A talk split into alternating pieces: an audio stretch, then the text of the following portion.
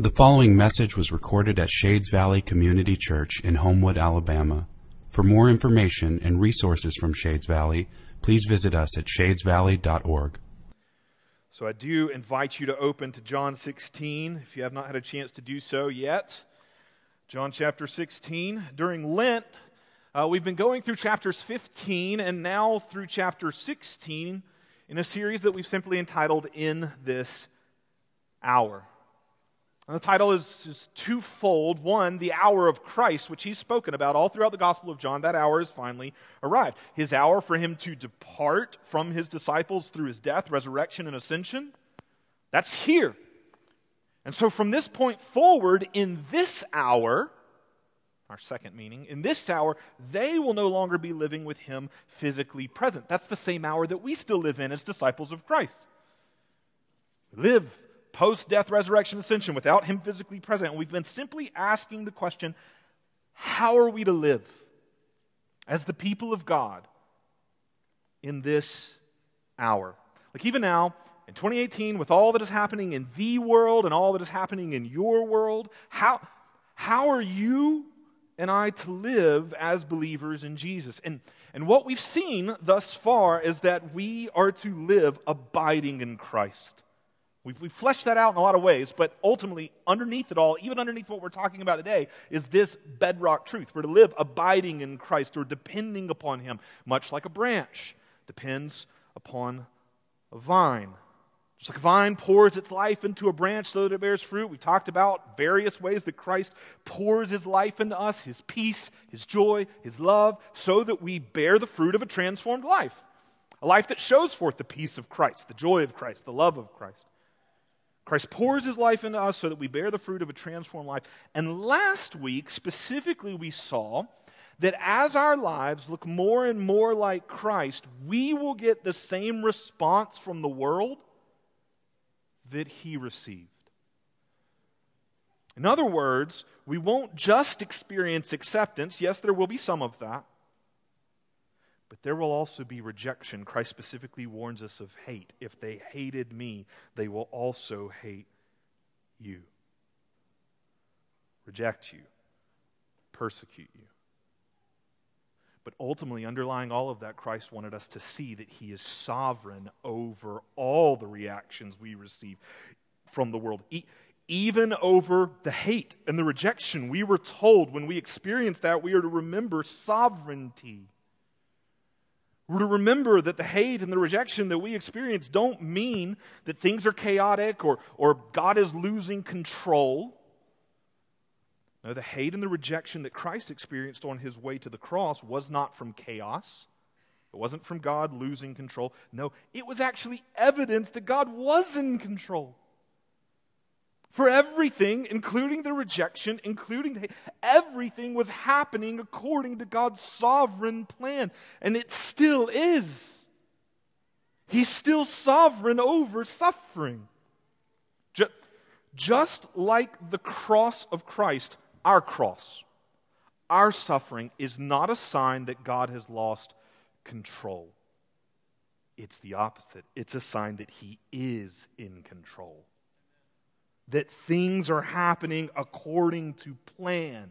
You see how this turns our suffering on its head. Like, like, therefore, our suffering should not make our faith fail, but it should actually serve to increase it. You see how that works? That's, that's where we ended last week. And, and so we look at that, and I'm like, great. All of that is awesome. But I'm still left asking why. Like, like it's great, Jesus, that you've told me, you've warned me, suffering's coming. It's great that you've told me you're sovereign over it all, so it doesn't win in the end. But why this way? Like, why have you sovereignly planned the suffering of your saints? How's that loving? Like, like how is that for our good and His glory? It is. Jesus seems to think it is. I mean, I think that's precisely what he's unfolding for us today in John chapter 16. I think he's showing us that in this hour, his physical absence and our present agony is for his glory and our good. His physical absence and our present agony or suffering that we experience in this time, in this hour, it is for his glory and our good. How? Let's see it. That's a question. Let's, let's dig into it. Let's see it together beginning in John 16. Look at the latter portion of verse 4. Jesus said, I did not say these things, these things about the world hating you, rejecting you, persecuting you, even killing you. And he said that explicitly in 16, verse 2. I did not say these things to you from the beginning because I was with you. But now I'm going to him who sent me and none of you asks, Where are you going? But because I have said these things to you, sorrow has filled your heart. Nevertheless, I tell you the truth.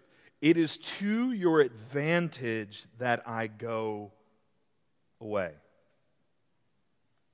Jesus' disciples find themselves in the same kind of place, asking the same kind of questions that we are at this point. He, Jesus just told them not only is he leaving, but they will soon be suffering. And he says, I, I did not say these things to you from the beginning because I was with you. In other words, I could protect you from these things. I was, I was with you. They've experienced opposition all throughout Jesus' ministry. We've seen it as we've walked through the Gospel of John. But all the opposition has been specifically directed at Jesus. But now that he's leaving, the world will keep on opposing him, but it will shift from falling directly on him to following on his followers, those who represent him. And he needs them to know that. And so, he's told them, I'm leaving. You'll soon be suffering, and as a result, sorrow has filled their hearts. Why? I mean, that's actually like a, a silly question to even ask, right? We're like, of, of course, sorrow has filled their hearts. He said he's leaving and they're going to suffer. I mean, why do you even have to ask why? Can't you see why? They're losing something. I can see that. Jesus can see that. I think you can see that. Jesus points it out very purposefully. Look at verse 5 again. But now I'm going to him who sent me, and none of you asks, Where are you going? But because I have said these things to you, sorrow has filled your heart. He points out that sorrow has filled their hearts because. Do you see why he says it's filled their hearts? Because their focus is on what they're losing, not on what he is winning. None of them asks, Where are you going? What is it that you're about to truly do? What is it that you're about to accomplish? Why is it that you're leaving? Truth be told, that question, where are you going, in those exact words, it has already been asked twice. Okay, Peter asked it back in chapter 13, Thomas asked it in chapter 14. But if you go back and you look at those questions in context, neither of them were actually interested in Jesus' destination or what he was accomplishing by going there. No, they asked, Where are you going? in the same way that my kids ask me that question when I'm like leaving town for a, a week. When my kids say, Papa, where are you going? They're not actually interested in information about my destination. Like they could care less. The words may be, Where are you going? but their meaning is, Why are you leaving me? The, the question is more of a, a protest, and that's what it's been with these disciples. When Peter, when Thomas, when they've asked, Jesus, where are you going? What they've meant is, why are you leaving us? It's what Jesus points out in verse 5. Because I've said I'm leaving, sorrows filled your heart. You feel like you're losing something. You're not interested in where I'm going, what I'm accomplishing. You just feel like your, their focus has been on what they are losing, not on what Christ is winning. Because here's the deal His going away is about to win more for them than they could possibly imagine. Is that not what he says in verse 7? Nevertheless, I tell you the truth. It's to your advantage that I go away. This is for your good. My leaving is for your good. Yes, it will mean that the world now opposes you, that the rejection that once fell on me now falls you falls on you. Yes, it means that the world will hate you and that you will suffer, but I promise that is also for your advantage. Everything that's about to unfold is for my glory and for your good. In our passage that we're going to get into next week, he's going to guarantee them that the sorrow they're experiencing will turn into joy. It's for their good. How? That's, that's our question this morning, right? How can Christ's absence and our agony be for his glory and our good, be aimed at our joy. Your sorrow will turn to joy. How? Jesus gives a summary answer in verse 7, and then he unpacks it for the rest of the passage. So look at verse 7 with me. Let's read all of it. We've only been reading the first half thus far. Nevertheless, I tell you the truth, it is to your advantage that I go away. For, here's my answer Here's why this is for your good. For if I do not go away, the Helper, it's the Holy Spirit, will not come to you. But if I go, I will send him to you. Here's Jesus' summary answer His going away and all that will follow as a result, it's all for His glory and our good because through it, he will send us the Helper, the Holy Spirit. And in this hour, we will live by the Spirit. If, if Christ doesn't go, this is what he says. He says, If I don't go, in other words, if I don't complete my work, if I don't go to the cross and die for the sins of my people, if I don't rise to bring them new life, if I don't ascend to be seated at the right hand of the Father, proving my work is completed, if I don't do that, then we as his people cannot be cleansed. We cannot be made right with God. We cannot be made holy. And the Holy Spirit cannot dwell within us.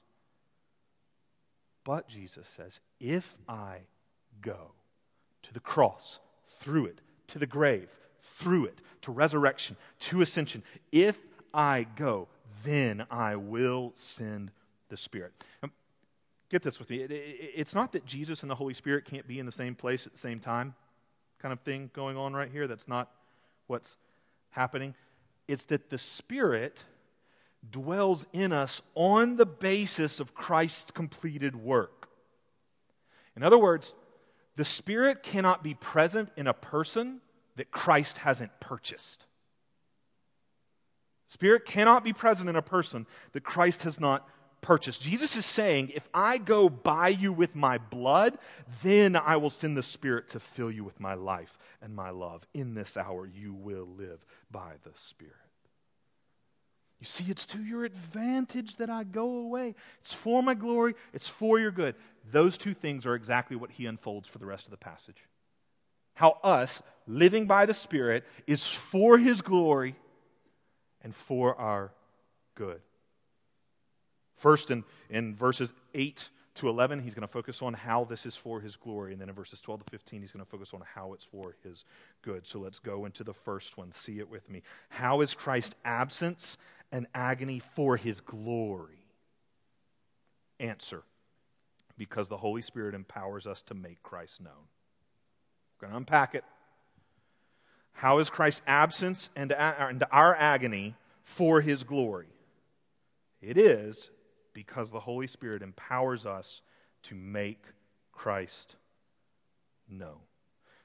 Look at verses 8 to 11. Jesus says, And when He, that's the Holy Spirit, when He comes, He will convict the world concerning sin and righteousness and judgment.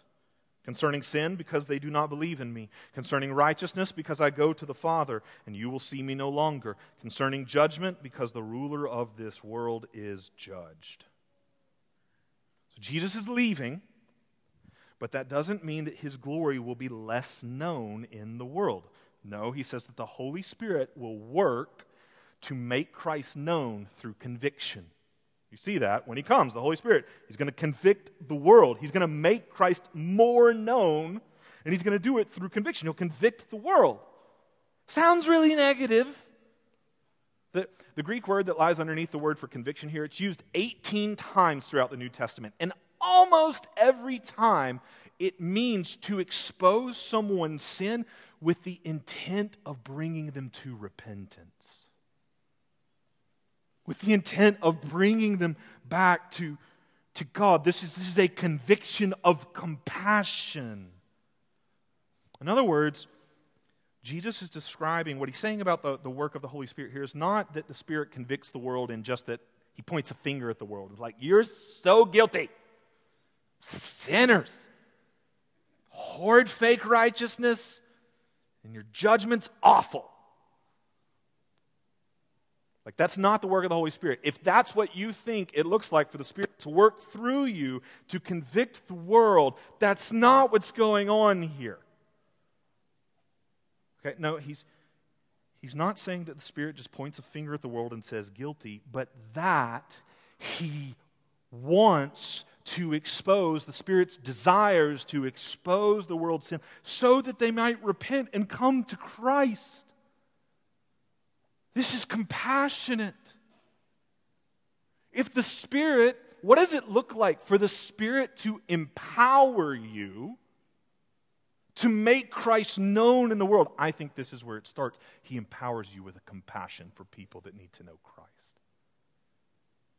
And this is exactly what Paul talks about in Romans chapter 9. I know, Romans 9, everybody's favorite chapter in the whole Bible, right? If you don't get that joke, don't worry about it. All right? But Romans 9, Paul says right at the beginning, My conscience bears witness in the Holy Spirit.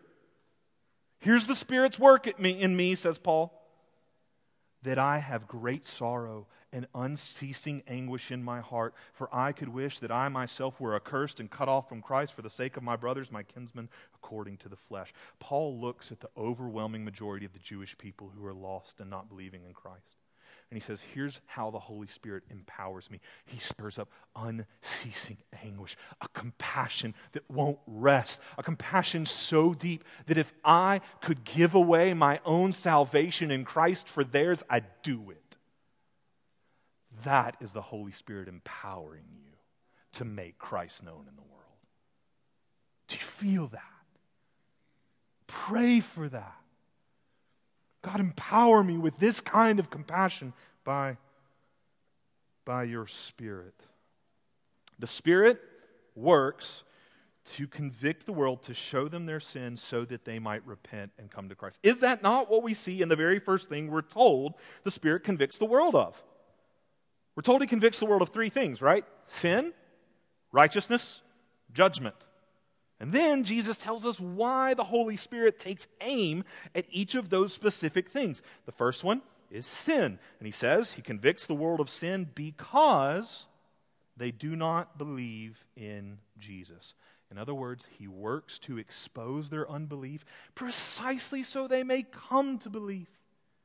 He works to expose the fact that they live in darkness so that they may come to the light. He works to show them the glory that they're missing, the love they're denying, the life they're rejecting. How does the Holy Spirit do this convicting work through you? Through me. I believe that the Holy Spirit empowers us to make Christ known. That's how he is at work all throughout the world to make the glory of Christ known throughout the world. The Spirit empowers believers throughout the world to do this. I think if you don't believe me, if you're like, Jonathan, I don't see it, I don't see it in the text, I think that that becomes even more apparent when we look at the second thing that the Holy Spirit convicts the world of. We said he convicts the world of sin. Next, we're told he convicts the world of righteousness, which just sounds weird convicts the world of righteousness. Look at verse 10. It tells us the Holy Spirit convicts the world of righteousness because, is what helps us understand what he means, because Jesus is going to the Father and we will see him no longer. So if you weren't here last week, this might not make as much sense as if you had been, but I'm going to do my best without repreaching last week. Last week, we saw how Jesus convicts the world of its false righteousness. If you go back up to John chapter 15, verses 22 through 24, Jesus says that because of his words and because of his works, it was undeniable that he was God in the flesh. So, no matter what pretension of righteousness people stood on, no matter if they claimed to know God, no matter if they claimed to be a good person or a loving person or whatever, no matter what they claimed, if they rejected Christ, they were rejecting God. Their false righteousness was exposed. They could claim to be as righteous as they wanted, and we saw We've seen throughout the Gospel of John, especially the religious leaders, the Pharisees, claim a type of righteousness and to know God. But Jesus says, when you encounter me, I am God. And when you reject me, your false righteousness is exposed. And he went on to tell us that that same thing will now happen with us. That when people encounter his followers and they reject his followers, they're really rejecting him. When they embrace them, they're really embracing him. If you look back up to chapter 15, verses 26 through 27, we're told the Holy Spirit will empower us as witnesses of Jesus. We'll be empowered. We've seen all throughout 13 through 16 thus far. We'll be empowered to speak his words and to do his works. And if people reject us, it's because they're really rejecting him. And if they see the glory of Jesus through us, it's really Him they embrace. This is how the absence of Christ is for His glory. Because by the Spirit, He isn't really absent, but powerfully present in the life of every believer. He's showing, he is, his glory is being shown by the Spirit's power through your words, through your works, as a witness to the world. His absence is for his glory because through it, the Spirit empowers us to make his glory known. You see how that works? And not not just his absence is for his glory, but I also said our agony. We know that his absence means that the rejection that once fell on him will now fall on us, and I've said that's for his glory too.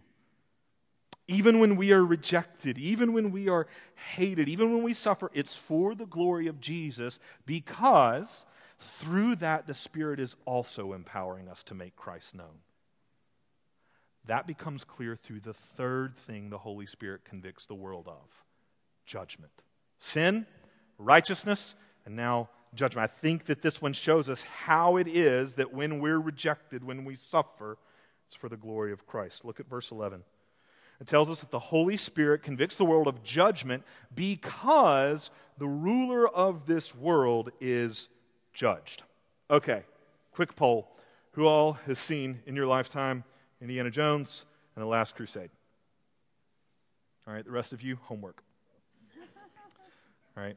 I loved that movie as, as a kid, and throughout the whole film, Indiana Jones is in a race against the, the bad Nazi guy. Probably don't really need the word bad right there, it's kind of implied in it.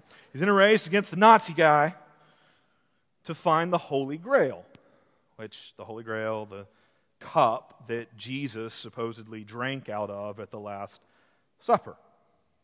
And in the climactic scene at the end of the movie, you've got Indy and, and the bad guy. They both arrived at the location of the grail, but there's a problem. There's a ton of goblets before them. And there's this super old knight sitting there guarding them all. And, and the challenge is in order to find the correct one, you have to choose which one you think it is, and you have to drink out of it. And the Nazi guy, assured by his girlfriend that this gaudy golden goblet is a cup worthy of the King of Kings, he takes it and he drinks from it. And thus ensued the most horrifying 30 seconds of cinema I ever witnessed as a child. I rewatched this scene because I knew I was going to talk about it, and the CG is terrible by today's standards, but it's just terrible enough that it's still disturbingly terrifying. I had nightmares again. That's not a joke. Apparently, it scarred me and it dug up some deep wounds. Basically, what happens, if you haven't seen it, is the guy goes into like aging and super speed, and like his hair grows long and he turns old and gets all decrepit and like just melts away virtually. He's just left as a pile of dust on the, on the floor. The best part of it all, though, is that after all of this uh, is, is over, the, the knight, the old knight that's guarding everything, he turns and he looks at Indiana, a terrified Indiana Jones and he goes, He chose poorly. Now, how insane would Indy have to be to drink from the same cup? That is the kind of insane judgment that Jesus says the Holy Spirit convicts the world of. He convicts the world of judgment because the ruler of this world, Satan, is judged. How? Through the death and resurrection of Jesus. We've already seen in John chapter 13 and verse 27, Satan himself is entered into Judas. Satan is about to throw all of his destructive power, even the power of death. He's about to throw it all at Christ, and Christ will defeat it all. He'll rise again, and all of Satan's efforts will just disintegrate into dust as the stone rolls away and he is crushed. And that resurrected Christ gets to look at Satan and declare, You chose poorly.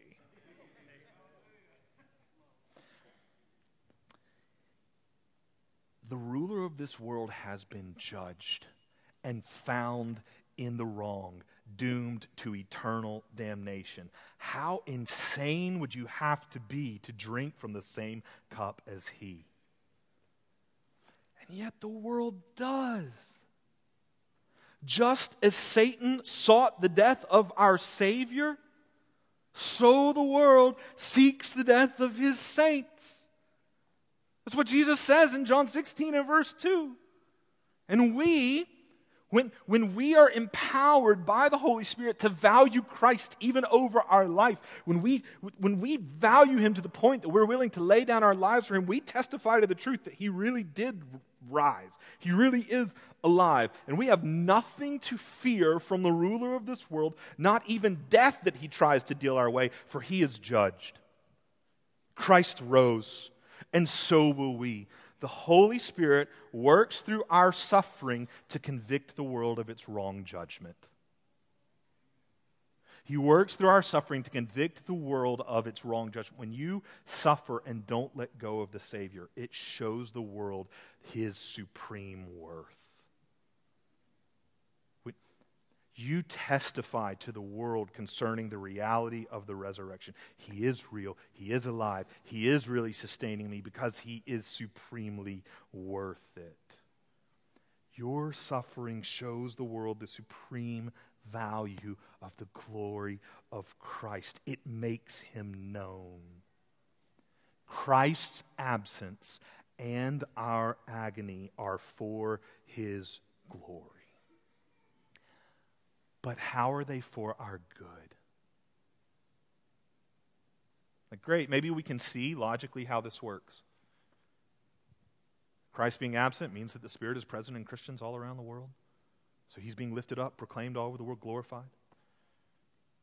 His absence brings about our suffering, and that shows the supreme worth of Christ to the world because we won't let go of him no matter what. But how is it for our good? It's our second part of our question, and I think that's exactly what Jesus unpacks in what we have left, verses 12 to 15. How is Christ's absence and our agony for our good? Answer because the Holy Spirit empowers us to know Christ. We're going to unpack that. How's his absence and our agony for our good? Because the Holy Spirit empowers us to know Christ. This should make sense, right? I mean, our answer to the first question, how's Christ's absence and our agony for his glory, was that the Holy Spirit empowers us to make him known. Well, if we want to make him known, we've got to know him. If we want to show him as our treasure, he's got to be our, our treasure.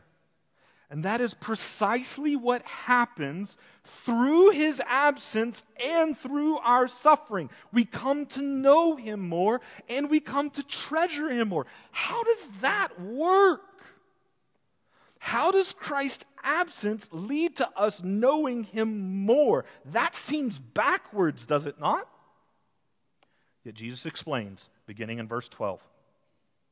I still have many things to say to you, but you cannot bear them now.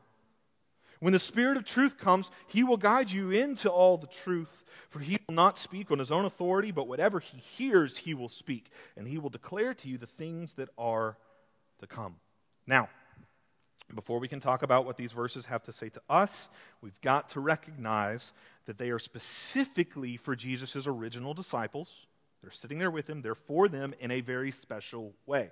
In fact, when you read through John 15 and 14, 15 and 16, when you read through those chapters, all of Jesus' instructions concerning the Holy Spirit apply to his original disciples in a way they don't apply to us.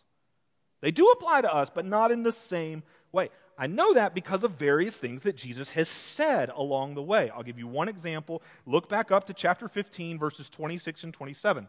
Jesus says, When the Helper comes, Holy Spirit, whom I will send to you from the Father, the Spirit of truth, who proceeds from the Father, he will bear witness about me, and you also will bear witness about me. In other words, the Spirit's going to come, and he's going to work powerfully through you to bear witness.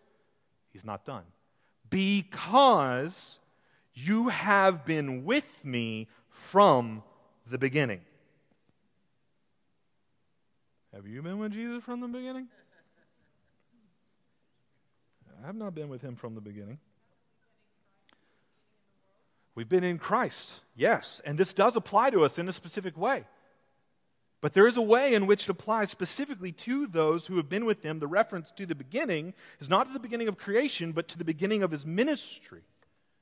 And he chose these 12. He's spoken to them and said, I chose you out of the world.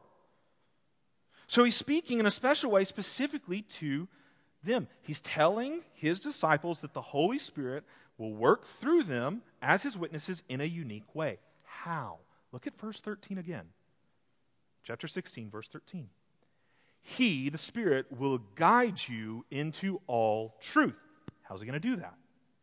He will not speak on his own authority, but whatever he hears, he will speak, and he will declare to you the things that are to come. Everything that's about to come everything that's about to unfold, my death, my resurrection. You cannot bear that or even understand all the meaning of that right now, Jesus says. But afterwards, throughout this gospel, we've been told that there are tons of things these disciples did not understand until afterwards, after his death, after his resurrection. After that, the Holy Spirit will guide you into the truth of it all. He will guide you to fully see who I am influence to fully see what I've You got sorrow right now, but it will be turned to joy. He will guide you to see my glory in the gospel. I know that's what he means because he says it explicitly in the next verse, verse 14. He, the Holy Spirit, will glorify me. This is what he's going to do. He's going to guide you into the truth to show you my glory. My glory in the cross, my glory in the resurrection, my glory in everything that is to come from now until the end of time. He's going to guide you into that. For he will take what is mine and declare it to you. All that the Father has is mine. Therefore, I said that he will take what is mine and declare it to you. All that the Father has, his, his plan from before the beginning of time, has been given to Christ. And Christ says, I have executed it. Throughout this gospel, he said, I don't say anything unless the Father has told me to say it. I don't do anything unless the Father has told me to do it. He's received everything from the Father, executed it perfectly, and now the Spirit is going to declare all of what it means to you. And that's what the Holy Spirit did. in the lives of these apostles. He empowered them to know Christ's glory in the gospel. And by that power, they proclaimed it and they wrote it. Again and again, throughout chapters 14, 15, and 16, anytime Christ references the Holy Spirit's work in the disciples' lives, he ties it to his word. Every time. Go back to chapter 14. The Holy Spirit's going to come. What's he going to do? He's going to remind you of all that I said. Right here in chapter 16, he's going to take what is mine and declared you. He's not going to speak, speak word. He's not going to speak on his own authority. He's only going to speak what I tell him. He's going to take what's mine and declare it to you, which is ultimately from the Father. That's what the Spirit did. And these disciples, they proclaimed it and they wrote it. And that same Holy Spirit still works through the same word to make known to us the same Jesus in all his glory. The Spirit guides us into all truth through the Word. He doesn't speak on his own authority. He declares to us the Word of Christ, which is the gospel of God. Christ says, I, I received it from the Father. It's the gospel of God. Do you, do you see what's going on right here? The, the entire Trinity, the triune God, has conspired together so that you may know God through Christ. Do you see that in verses 14 to 15? God has given all things to Christ. The direction, the movement is towards Christ. God has given all things to Christ so that we might know him through Christ. That's been told to us since the beginning of the gospel that Jesus is the revelation of the Father. That's why he came to show us who God is. This is the testimony of Hebrews chapter 1, verses 1 through 4. That in the ancient days, God spoke to us through the prophets, but now in these latter days, He has spoken to us through His Son.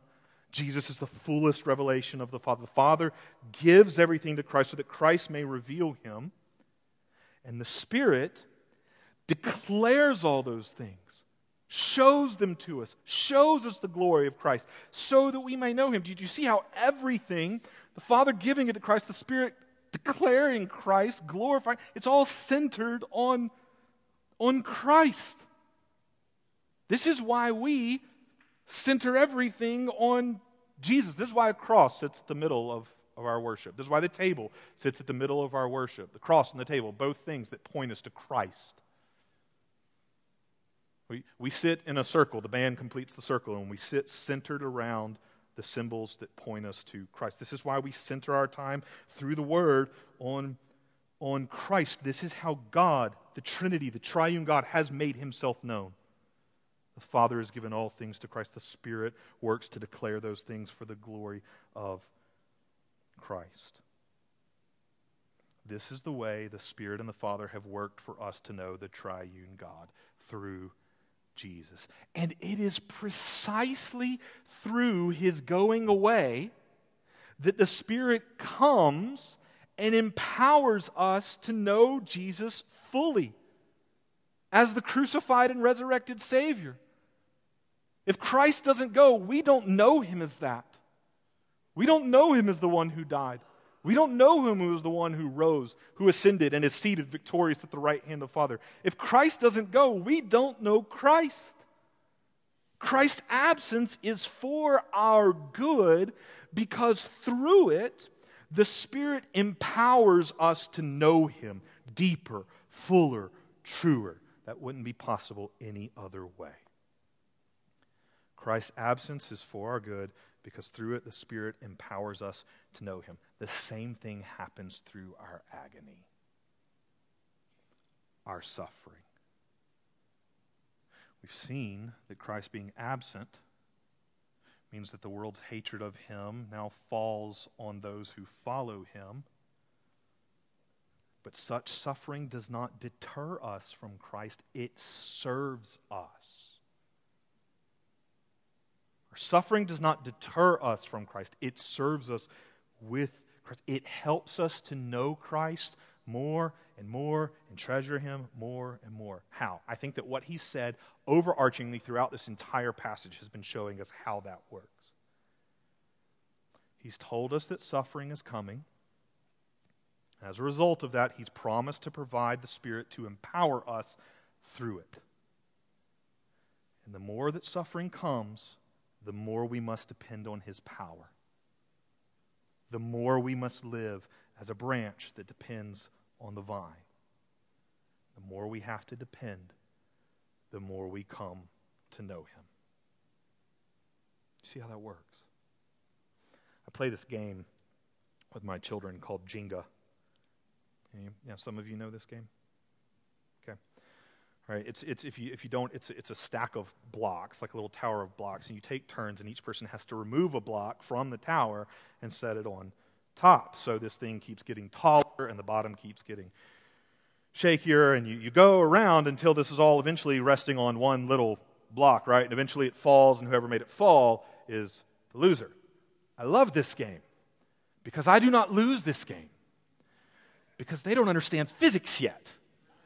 So, ha. But here's the deal. Okay? The more blocks you remove, the more dependent the tower becomes on a singular block until that shaky foundation is all that is left. I think that suffering does the same thing in our life, but with the opposite effect. Suffering removes blocks from things that we think are our foundation, things we think we depend on. Suffering removes things like financial security, removes things like health, removes things like relationships. You go through persecution, you lose relationships, removes things like safety until the only block we've got left is Jesus. And it's then that we find out just how sure a foundation he is. Unlike Jenga, where things get shakier and shakier, Jesus proves sure and sure. Through suffering, you come to know the supreme worth of Christ that you cannot know any other way. Talk to some old saints, older believers you know who love Jesus and have a sweet walk with Christ. Talk to them. Ask them where, when in their life have they experienced Christ the most, come to know Him the most, felt His love, His care? I have never had that conversation with anyone who looked at me and said, Well, you know, it was on the sunny days. It's on the days where everything was just going peachy. They'll talk to you about the most difficult moments of their life. They'll talk to you about cancer about the death of a child, about the loss of friends. They'll talk to you about suffering, they'll talk to you about persecution. They'll talk to you about these deep valleys when they had nothing left to depend on but Jesus. And it was then that Jesus proved himself sure and they came to know him, love him, treasure him in a way they couldn't have come to any other way. Through suffering, you come to know the supreme worth of Christ that you cannot know any other way. This, this is what the Apostle Paul is talking about in Philippians chapter 3 and verse 8 when he says, I count everything as loss because of the surpassing value of knowing Christ Jesus my Lord. He says, You take everything this world has to offer, you set it next to Jesus, there's no comparison. It's loss compared to him. But he keeps going. He doesn't just say this as a hypothetical comparison, he says, This is played out in actuality in my life. He says, For Christ's sake, I have suffered the loss of all things, block after block after block, pulled out of my foundation. I've suffered the loss of all things, and I count them as rubbish in order that I might gain Christ. Paul says, in losing my safety, I had to depend more on Jesus. I got more of him. In losing my status, I had to depend more on Christ. I got more of him. In losing my financial security, I, I had to depend more on Jesus. I got more of him. And even when Paul writes this letter to the Philippians, he is staring down death in the face. And even in staring down death, he looks at it. And you know what he says in Philippians 1:27? Gain. You pull the last block you got, and it gives me all of Jesus. Gain. When all around my soul gives way, He then is all my hope and stay. On Christ, the solid rock, I stand. All other ground is sinking sand. You only learn that when all other ground gives way and sinks. All our suffering and agony is for our good because through it we are more than conquerors, according to Romans 8, because it cannot separate us from the love of Christ. It just gives us more of it. That's why we're more than a conqueror. Shades, in this hour, Christ's absence and whatever agony you are going through, it is for his glory and your good through it. His Spirit is empowering us to know Him and make Him known. That's the answer to the question the disciples should have been asking. They should have been asking, not feeling bad for themselves and what they're losing. They should have been asking, Where are you going? What are you about to do? What are you winning? Because that's the answer that Christ has unfolded. He is going to die and to rise and to ascend so that in this hour we might know him and make him known by his Spirit. Oh, shades, his absence and your agony is not a loss, it is the very means by which Christ wins. Trust him, cling to him, know him more, treasure him more, make his supreme value known in this way. He has promised that he will empower you to do this in this hour. Live by his Spirit. Amen.